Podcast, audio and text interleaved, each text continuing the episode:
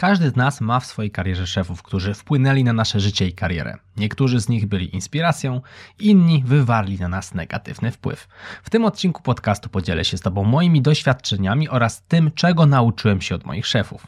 Po co masz tego słuchać? Wierzę, że moja perspektywa widzenia pozwoli Ci lepiej czerpać z wiedzy Twoich przełożonych. Nazywam się Michał Kowalczyk i witam Cię w Excellent Work Podcast. Zacznę dość przerotnie od mojego pierwszego szefa, nie szefa, taty. Tata był moim pierwszym nieformalnym przełożonym, gdy razem wykonywaliśmy pracę przy domu. Moim pierwszym nieformalnym kolegą zespołu zaś był mój młodszy brat.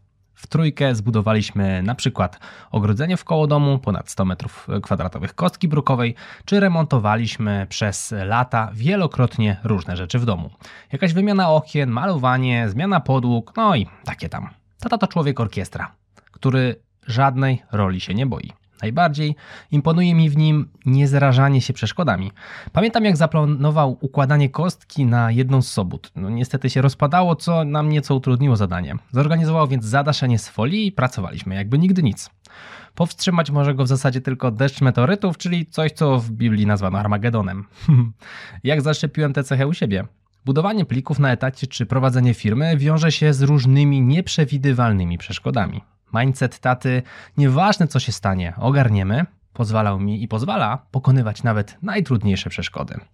No i to nie wszystko. Zanim tata zabierał się za realizację swojego kolejnego projektu, robił solidny research po znajomych, jak to rozegrać, wypytywał ekspedientów w sklepach budowlanych, szukał materiałów, a później, gdy internet był szerzej dostępny, sięgał również tam. Gdy miał już ułożony plan, przystępował do jego realizacji. To kolejna cecha, którą od niego zabrałem. Dbam o to, aby rzeczy, które robię, były wcześniej przemyślane. I jasne, spontaniczność jest również moim udziałem, ale przy projektach takich jak budowanie nowego pliku budżetu, zatrudnienie pierwszego pracownika czy stworzenie nowego kursu, robiłem research zanim przystąpiłem do działania. Nie zwalnia mnie to z niespodzianek, które na mnie czekają, ale znacznie ogranicza ich liczbę i podnosi szanse na lepszej jakości wynik bez względu na to, jaki to projekt. No i żeby nie było tak słodko, tata miał też swoje ciemne strony, czyli na przykład ja zrobię sobie to sam najlepiej. No i jasne, często tak jest. Problem w tym, że każdy z nas ma ograniczoną liczbę godzin w pracy, a sklonować się na tym etapie rozwoju nauki, no jeszcze nie możemy. Jeśli myślisz o roli menadżera albo nawet już teraz pracujesz w zespole, pamiętaj, że część rzeczy może zrobić ktoś w Twoim imieniu. Być może nie będzie to tak świetne, jakbyś chciał, chociaż często zrobione przez kogoś bywa nawet lepsze, ale na koniec nie musisz tego robić osobiście. Delegowanie to coś, nad czym zdecydowanie warto pracować i to też coś, czego być może bezpośrednio od taty się nie nauczyłem, ale zauważyłem istnienie problemu, a to już naprawdę dużo. Idźmy dalej. Zdarzało mi się pracować przez krótki czas w różnych miejscach, jako magazynier, jako paliwopolewacz na stacji paliw, jako pakowacz w masarni i inne. Aby zachować e, anonimowość ludzi i miejsc, nie przypiszę cech bezpośrednio do stanowisk. W jednej z firm szef kazał mi pracować w ściśle określony sposób i żaden inny nie był przez niego dopuszczalny. Sęk w tym, że wymóg konkretnej pozycji pracy nie wpływał na efekt końcowy tego, co robiłem, a znacznie mi tę robotę utrudniał. No i wtedy zrozumiałem, że nie ma takiej kasy, za którą sprzedam swoją godność. Nie chcę, aby ktoś kazał mi pracować tak, a nie inaczej, bo jemu się tak podoba. No i to tyle argumentacji. Mamy wolny rynek, nie ta posada, to inna. Zawsze jest opcja B.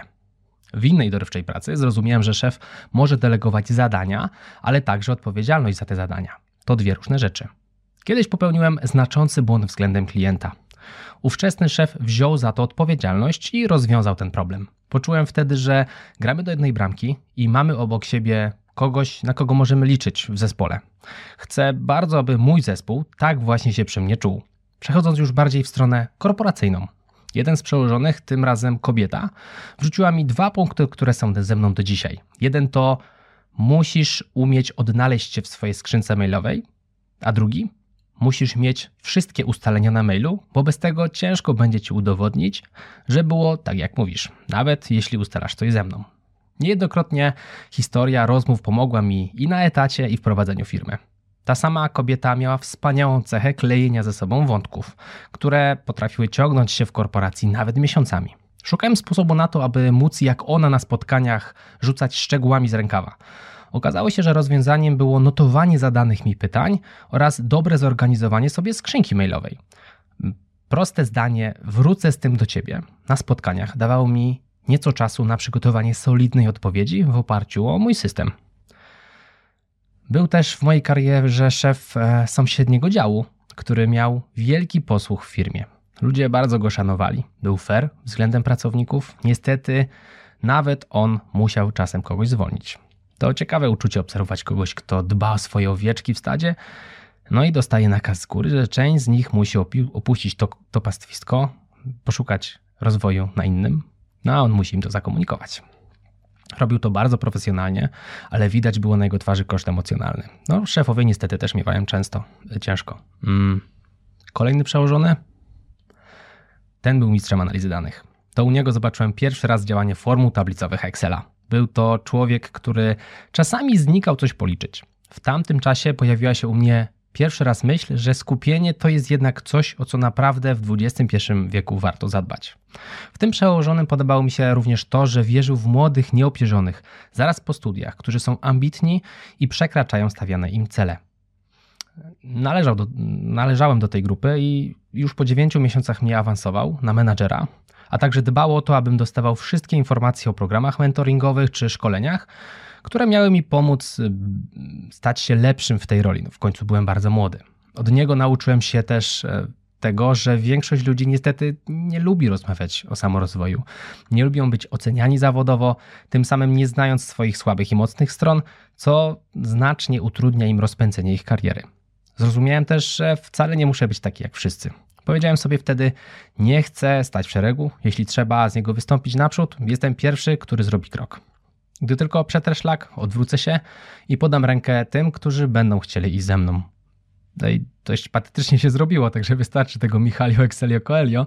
Lecimy do kolejnego przełożonego. Ten znów był spoza Polski. Nauczył mnie spokoju w podejściu do pracy. W zasadzie nie widziałem, aby kiedyś chociaż zbliżył się do poziomu zdenerwowania. Był bardzo dobrze zorganizowany w obrębie tygodnia oraz w swoich plikach. To od niego do dzisiaj czerpię inspirację do dbania o przejrzystość w przestrzeni w pracy, w obrębie mojego dysku komputera czy przestrzeni na biurku. Więcej o tym opowiadam w 49. odcinku tego podcastu, jak utrzymać porządek w plikach, zadaniach i życiu. Link jak zwykle w opisie.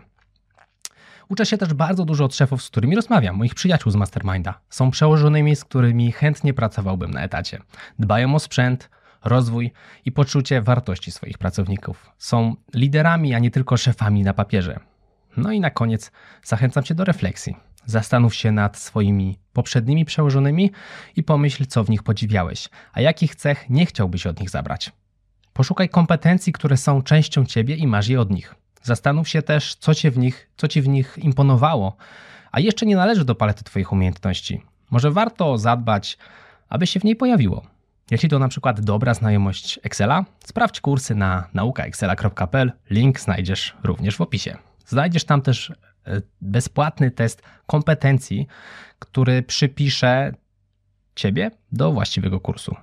Podsumujmy, czego nauczyłem się dotychczas od moich przełożonych. Jest to pokonywanie przeciwności, planowanie działania, delegowanie może być konieczne, godność nie jest na sprzedaż. Chcę, by można było na mnie polegać i gdy jest to zakres mojej odpowiedzialności, chcę chronić moich podwładnych. Odnajdywanie się w skrzynce mailowej w połączeniu z gromadzeniem tam istotnych ustaleń jest ważne. Są różne sposoby na osiąganie podobnego rezultatu. Przykład ze skrzynką i trikiem wrócę do ciebie na mm, jak się przygotuję na mm, odpowiedź na to pytanie. Nawet najlepszy na świecie szef czasem musi kogoś zwolnić. Skupienie to jest coś, o co warto dbać. Większość ludzi, których spotkałem w pracy, niestety nie chciała się rozwijać. W tym przypadku nie chcę być jak większość. Dobra organizacja przestrzeni znacznie ułatwia wykonywanie zadań. Jeżeli podobał Ci się ten odcinek, wyślij go proszę do jednej osoby. Mówił dla Ciebie Michał Kowalczyk, a to był Excellent Work Podcast. Do zobaczenia i do usłyszenia w kolejnym odcinku. Trzymaj się, hej!